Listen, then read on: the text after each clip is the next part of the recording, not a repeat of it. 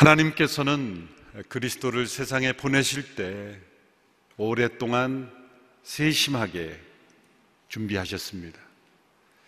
예수님은 세상에 오셔서 훌륭한 삶을 사셔서 메시아로 인정되신 것이 아닙니다.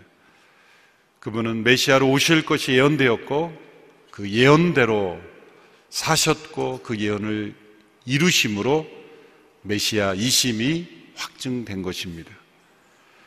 하나님께서는 그리스도가 세상에 언제 오실지 또 어떤 민족에 어떤 사람을 통해서 어떤 역사적 상황 속에 보내실지를 준비하시고 그 준비대로 실행하셨습니다. 구약의 역사는 그리스도가 이 세상에 오심을 미리 준비하는 역사입니다. 하나님께서는 예수님의 육신의 조상들을 사용하셨습니다. 세상에서는 후손들이 조상을 기념하고 기억하고 설명합니다만 예수님은 정반대입니다. 조상들이 그들의 후손으로 오시는 예수님의 삶을 미리 기념하고 미리 준비하고 설명하는 그런 역할을 감당했던 것입니다. 그래서 예수님께서는 역사의 중심이 되시며 특별히 성경의 초점이 되시는 것입니다. 예수님께서 스스로 말씀하시기를 성경이 곧 내게 대하여 증언하는 것이라. 그때 말하는 성경은 구약을 의미하는 것이죠. 성경 전체가 내게 대하여 증거하는 것이다. 창세기부터 요한 계시록까지 성경 전체는 장차 오실 예수 그리스도, 이 땅에 오신 예수 그리스도, 다시 오실 예수 그리스도, 그분에 대한 증언입니다. 종교개혁자뿐만이 아니라 예, 르네상스 시대 인문주의자였던 에라스무스 같은 사람도 성경이 너무 가까이 친밀하게 그리스도를 증언하고 있기 때문에 마치 어떤 사람이 너무 가까이 있으면 그 사람을 보지 못하는 것처럼 그렇게 성경은 예수 그리스도를 명확하게 가까이 증거하고 있다. 그렇게 말할 정도입니다.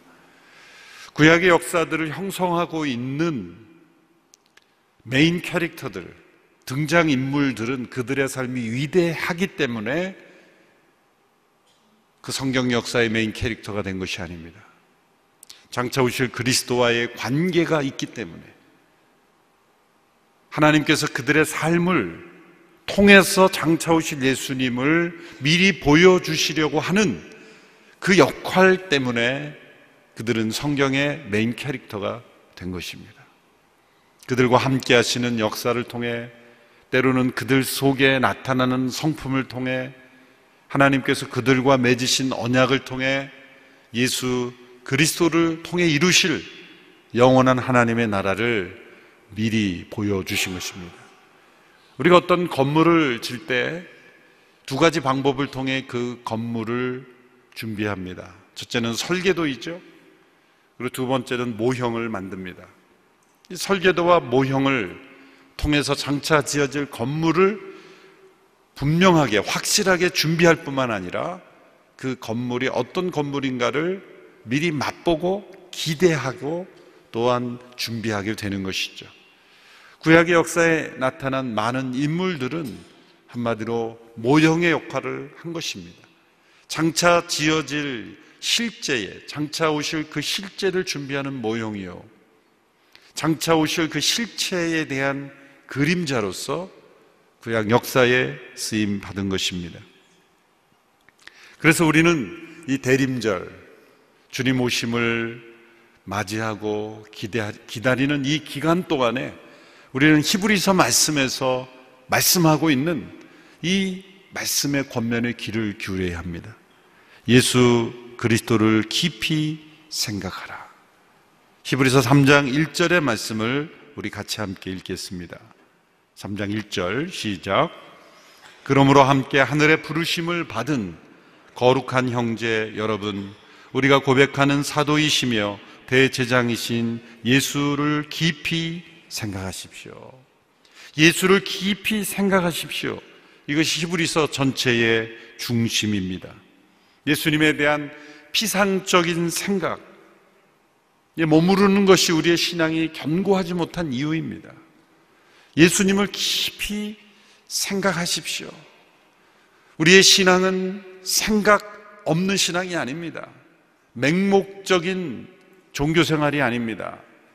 누군가 당신은 예수님을 왜 믿냐 물어보면 그냥 웃으면서 그것은 목사들에게 물어보십시오. 라고 대답해서는 안 되는 것이죠. 예수를 깊이 생각하십시오. 깊이 생각한다는 말은 당시의 천문학자들이 별을 보면서 그 별의 움직임을 관찰하고 세심하게 관찰하는 그러한 태도를 의미하는 단어입니다. 세상의 과학적 발견을 위해서도 하늘의 별을 보고 움직임을 관찰하고 수년 동안 때로는 수십 년 동안 어떤 과학적 발견을 위해서 깊이 생각하지 않습니까? 사회의 각 영역에서의 어떤 전문적 지식을 위해서 깊이 생각하지 않습니까? 성경이 증거하고 있는 예수님에 대해서 깊이 생각하는 것. 성탄을 맞이할 때 왜 기쁘다 구주 오셨냐라는 이 고백을 우리가 해야 되는가? 예수님의 오심이 왜 기쁨의 소식인가? 역사 속에 오신 예수님이 왜 BC와 AD를 구분하는 그 역사의 중심이 되었는가? 수천 년에 걸친 역사를 통해 완성된 이 성경 전체가 어떻게 예수 그리스도를 증거하고 있는가? 그분이 나와 어떤 관계가 있는가? 그분이 교회와 어떤 관계가 있는가? 그분이 다가올 역사의 미래와 어떤 관계가 있는가? 예수를 깊이 생각하십시오. 이것이 우리의 신앙생활에 너무나 중요한 권면의 말씀입니다. AD 64년에서 68년경 한 무명의 신학자는 예수님을 깊이 생각했습니다. 그리고 자신이 깨닫고 묵상한 바를 그 당시에 흔들리고 있는 히브리인들에게 전해주고 싶었습니다. 그래서 쓰여진 책이 히브리서입니다. 작자 미상, 무명, 누군가 누가 썼는지 알지 못하는 이 히브리서. 그것은 당시에 예루살렘과 유대 사회에 예수님을 믿는 이들이 증가하기 시작했을 무렵이었습니다. 믿는 이들은 증가했지만 또한 그들에게 위기도 찾아왔습니다. 외부적으로는 핍박이라는 위기가 찾아왔고 내부적으로는 과연 예수님이 어떤 분이신가? 지금까지 그들이 믿고 의지했던 율법, 유대교라는 종교적 체계 그 안에도 하나님에 대한 믿음이 있는 것 같고 그들의 삶을 충분하게 지지해주는 어떤 종교적인 울타리가 있는 것 같은데 왜 예수님을 믿어야 하는가? 예수님을 믿는다는 것이 어떤 차이가 있는가? 에 대한 예수님에 대한 깊은 생각이 부족했기 때문에 혼란이 온 겁니다. 그래서 때로 핍박 속에 배교하기도 하고 예수님에 대한 올바른 지식을 가지 못했던 가지지 못했던 그런 사람들이도 있었던 것입니다. 바로 그들에게 예수님을 바로 소개해주고 싶었던 겁니다. 이 무명의 사람은 구약을 잘 알았던 사람이에요. 히브리서에 보면 70여 번의 구약이 인용이 됩니다. 또 예수님에 관한 이야기도 잘 알았던 사람이에요. 25번에 걸쳐서 복음서에 예수님에 관한 이야기들을 언급합니다. 바로 이 히브리서를 통해 당시에 히브리 사람들에게 알려주고 싶었던 것은 그 당시 유대인들이 히브리인들이 가장 위대한 선지자요, 지도자요, 영적인 제사장으로 여겨졌던 모세 그리고 모세와 함께했던 아론보다 더 뛰어난 분으로 오신 분이라는 것이죠. 당시 히브리인들에게 이 모세가 어떤 정도의 지배력, 정신적인 지배력을 가지고 있었냐면 그 당시에 쓰여진 그 사상가, 지도자들의 글들을 보면 알 수 있죠. 필로라는 그 유대학자는 하늘과 땅이 존재하는 모세의 율법은 조금도 변하지 않을 것이다. 존속될 것이다. 그렇게 가르치고 사람들이 믿었습니다. 클레멘트라는 당시의 유대 서신에 의하면 모세의 권위를 손상시키는 일은 아무것도 받아들이지 않았어요. 그래서 심지어 성경을 왜곡하기까지 했죠. 출애굽기에 나오는 이 모세가 이 살인한 이야기, 그것도 다 거짓이다. 조작된 것이다. 그렇게 모세를 미워하고 신격화하기도 했습니다. 이렇게 지나칠 정도로 모세를 위대하게 높이는 데는 나름 이유가 있었죠. 왜냐하면 성경에서 이 모세처럼 선지자요, 제사장 역할, 정치 지도자 역할, 심지어 어떤 왕의 역할, 그 모든 역할을 다 수행한 사람은 없기 때문입니다. 노예 생활하던 그 히브리 민족을 애굽에서 가나안 땅 경계선까지 인도하였고 하나님과 대면하여 대화하였고 친구처럼 대화하였고 시내산에서 율법을 받아 백성들에게 알려주었고 구약의 다섯 권을 기록으로 남겼던 선지자. 유대인들은 지금도 그래서 모세를 가장 훌륭한 인물로 여기고 있습니다. 우리가 생각할 때는 그냥 모세는 사람일 뿐이고 예수님은 하나님의 아들이신데 그걸 비교하는 의미가 있을까라고 생각할 수 있지만 그 당시에 이 히브리인들의 세계관과 삶 속의 유대 율법으로 인해서 형성된 깨어지지 않는 그들의 고정관념, 거기에는 모세의 영향력이 있었다는 것이죠. 그것을 뛰어넘는 예수 그리스도께서 오셨다는 것을 설명함으로써 그들은 참된 믿음으로 나아갈 수 있도록 인도할 수 있었다는 거죠. 이 모세와 예수님과의 비교는 누가 더 훌륭하냐의 비교가 아닙니다.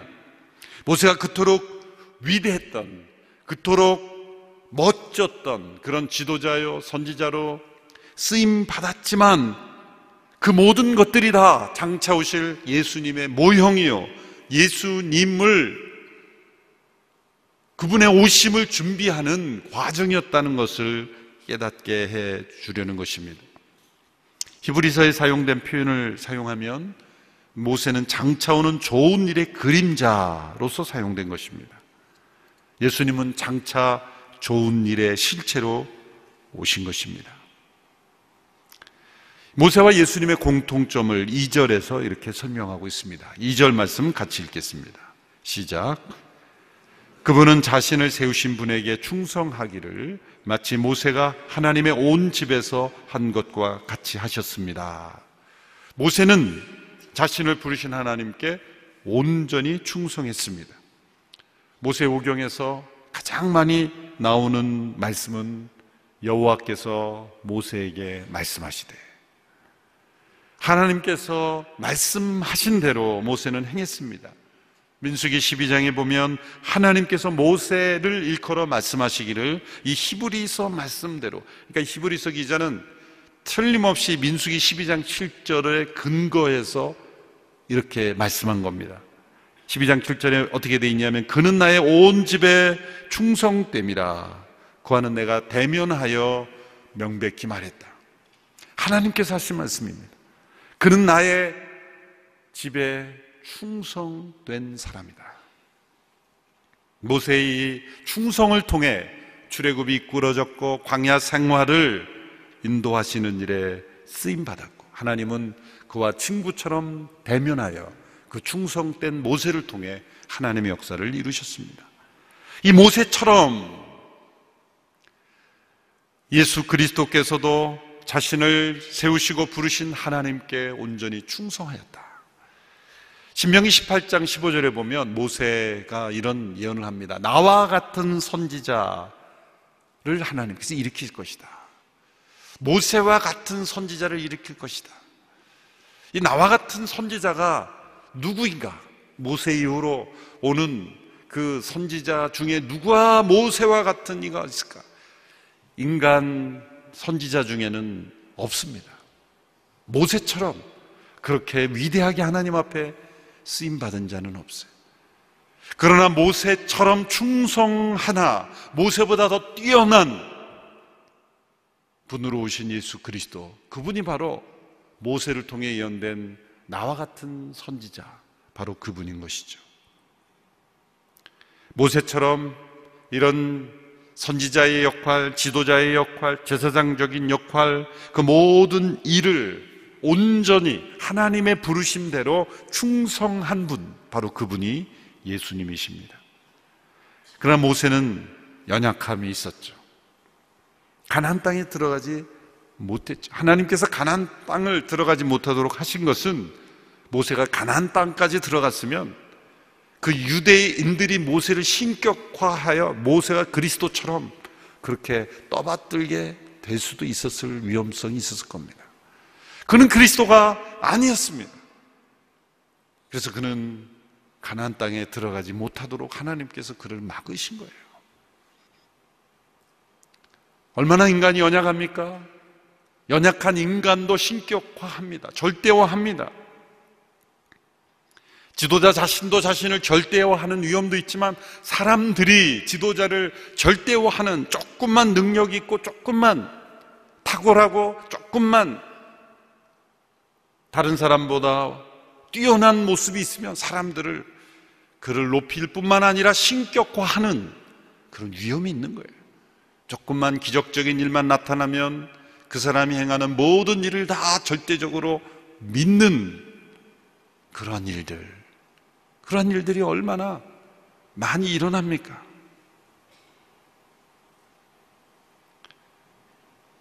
요즘 여기저기서 목회 지도자들에 대한 그런 평가가 있습니다.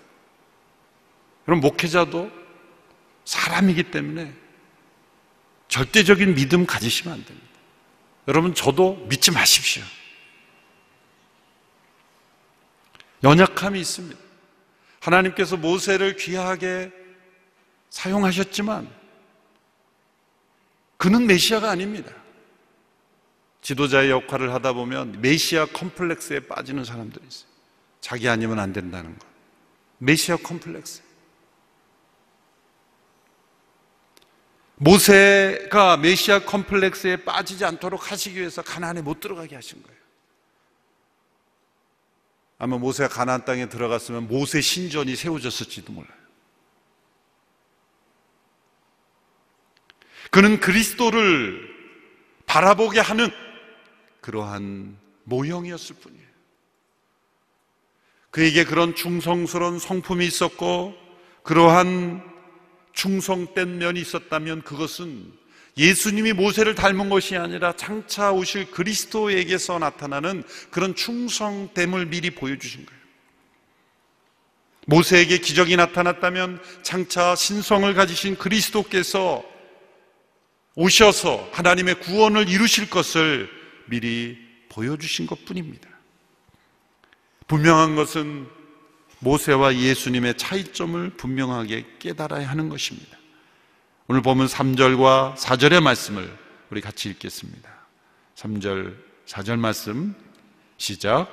그러나 마치 집을 지은 사람이 그 집보다 더 존귀한 것 같이 그분은 모세보다 더 큰 영광을 받기에 합당하십니다. 집마다 누군가 지은 사람이 있듯이 모든 만물을 지으신 분은 하나님이십니다. 그 차이점은 모세와 예수님의 차이점 마치 집 자체와 집을 지으신 분과의 차이다. 여러분, 집이 중요합니까? 집을 지은 주인이 중요합니까?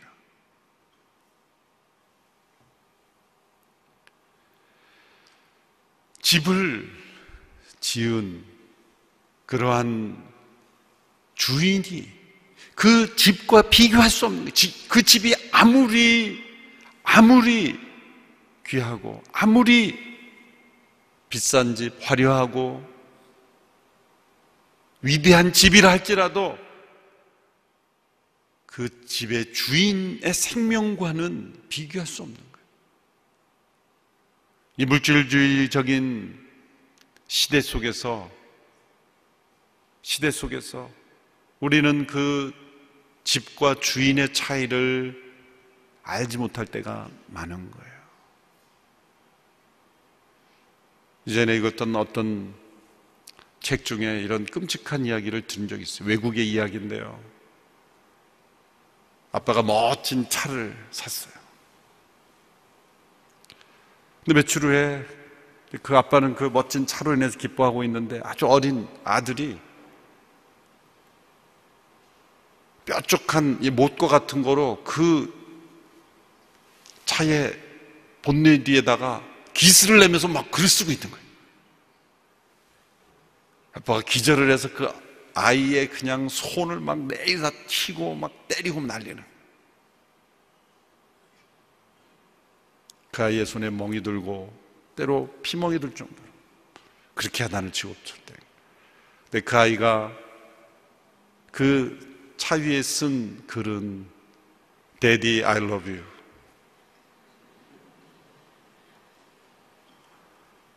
그 차가 아무리 비싸고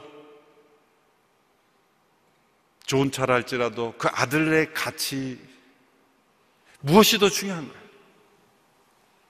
집이 아무리 좋아도 그 집을 지은 주인과 주인의 아들 그것을 비교할 수 있겠는가? 본문에서 하나님은 집 주인으로 설명합니다.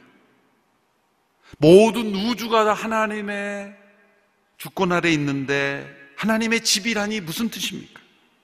하나님은 특별한 집을 원하셨습니다. 그 집은 하나님께서 친히 임재하시며 우주 만물에 존재하시고 우주 만물을 통치하시고 무쇠 부주하시고 전능하시고 온 땅을 통치하시는 그 하나님께서 무슨 집이 필요하십니까? 근데 왜 하나님의 집이라 그랬죠? 하나님이 친히 임재하시고 거하시며 그 하나님을 경유하고 순종하며 동행하며 사랑을 나누는 하나님의 가족들이 거하는 집, 하나님의 집을 하나님은 계획하신 거예요. 왜 그렇습니까? 세상 속에 수많은 사람들이 있고 만물이 있지만 이 자유 의지를 가진 존재들이, 인격적인 존재들이 만물을 창조하시고 인간을 창조하신 그 하나님을 경외하지 않고 온 땅이 하나님의 집임에도 불구하고 반역을 일으켜서 하나님의 통치와 주권과 다스리심을 그 하나님의 사랑을 거부하고 있기 때문에 하나님 보실 때는 하나님의 집이 아니 된 거예요.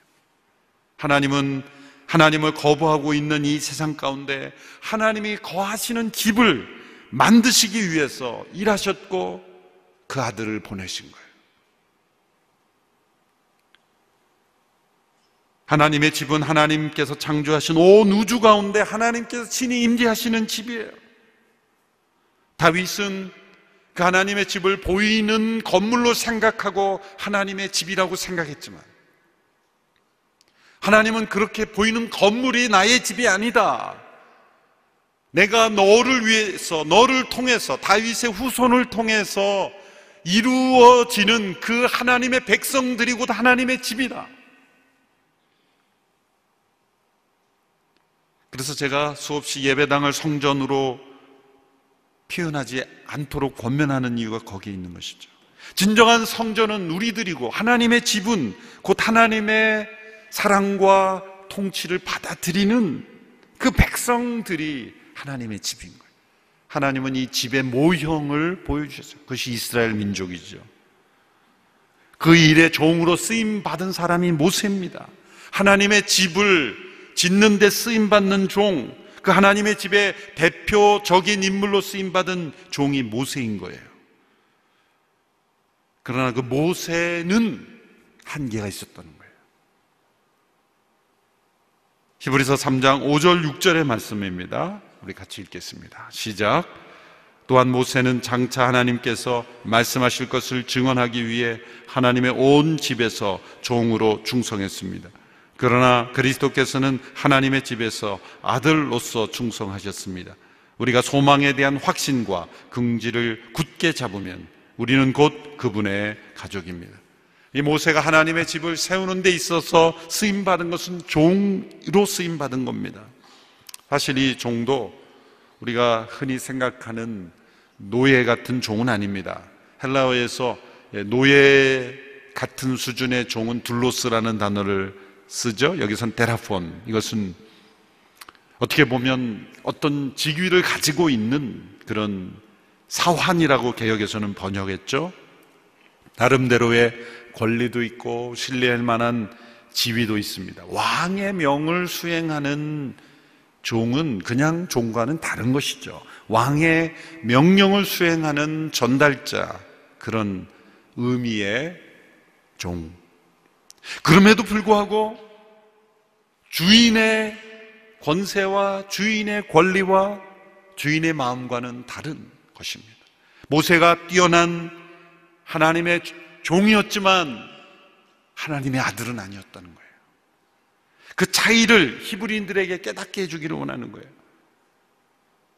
도표를 통해 간단하게 많은 사실들을 한번 정리하고 넘어가기를 원합니다. 모세와 예수님의 종과 아들의 그 사역을 비교해 보면 모세는 종으로서 하나님을 영화롭게 하였어요. 그러나 예수님 하나님의 아들로 하나님을 영화롭게 하셨을 뿐만 아니라 지금도 영광 중에 계십니다.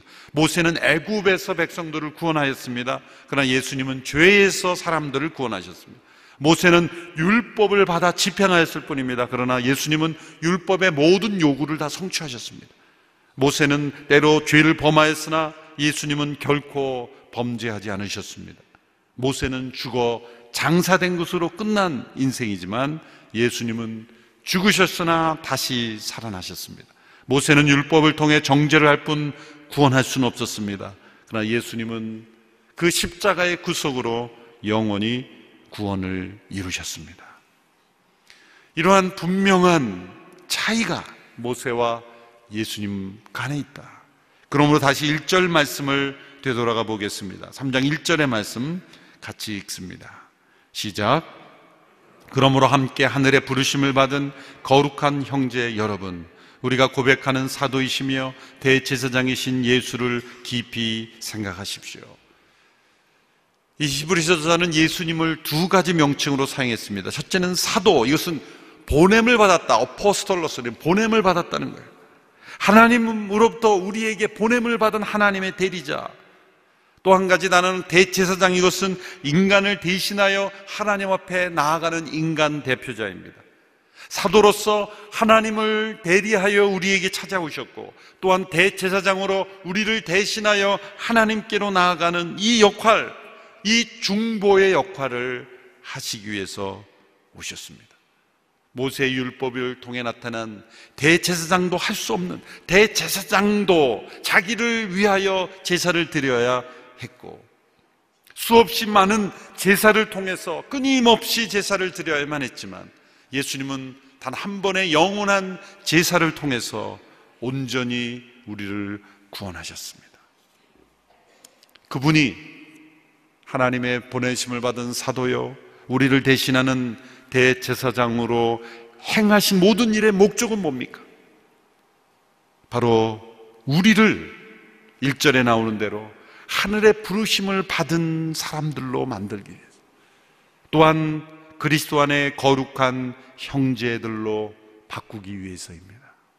하나님의 집을 이루시기 위해서. 하나님의 집은 다른 말로 표현하면 하나님의 나라라고도 말할 수가 있어요. 예수님이 세상에 오신 것은 그리스도 안에서 우리가 하나님의 부르심을 함께 받은 거룩한 형제자매요 한 가족이 되게 하기 위해서예요. 이 하나님의 집에서 하나님의 가족으로 함께 거하기 위해서 요구되는 건 무엇입니까? 소망과 확신이에요. 우리가 이 소망에 대한 확신과 긍지를 굳게 잡으면 우리는 그분의 가족입니다. 예수님의 성탄은 이 땅에 하나님의 집을 세우시고 하늘의 부르심을 따라 한 가족으로 살아가는 하나님의 가족을 이루시기 위해서 오신 것입니다. 모세보다 뛰어난 분으로 오셨어. 모세가 미리 증언하고 그의 삶을 통해 보여주고 그를 통해 성, 이루신 것을 모든 것을 성취하심으로 우리 모두를 하나님의 가족이 되게 하신 그 예수님의 오심을 기뻐하며 기대하며 그분을 깊이 생각함으로 그분의 은혜를 누리는 복된 성탄이 맞이하게 되기를 주님의 이름으로 축원합니다. 기도하겠습니다.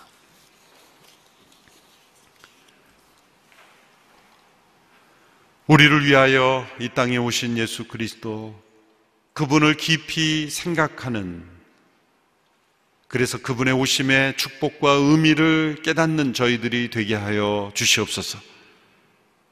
모세보다 뛰어난 분으로 오셔서 모세를 통해 미리 보여주신 모든 하나님의 법과 하나님의 율법의 요구와 그 아름다움을 온전히 이루심으로 우리를 구원하신 그 하나님을 찬양합니다. 우리 모두 하나님의 가족 되게 하셨으니 하나님의 가족으로 충성되게 주님을 섬기고 주와 동행하는 이 땅에서 하늘을 사는 저희들이 되게 하여 주시옵소서. 예수님의 이름으로 기도함나이다. 아멘.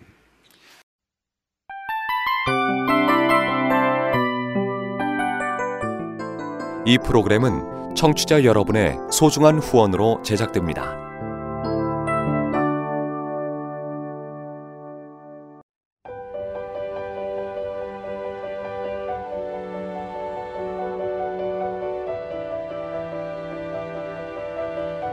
세상에는 수많은 교회들이 있지만 더 깊이 있는 말씀 강해를 찾기 위해 크기로만 교회를 선정하지 않습니다. 보다 좋은 영적 콘텐츠를 더 많이 나누기 위해 방송비를 받지 않습니다. 1년 365일 복음만 전하고 싶어서 우리는 광고를 하지 않습니다. 온누리의 복음을 땅끝까지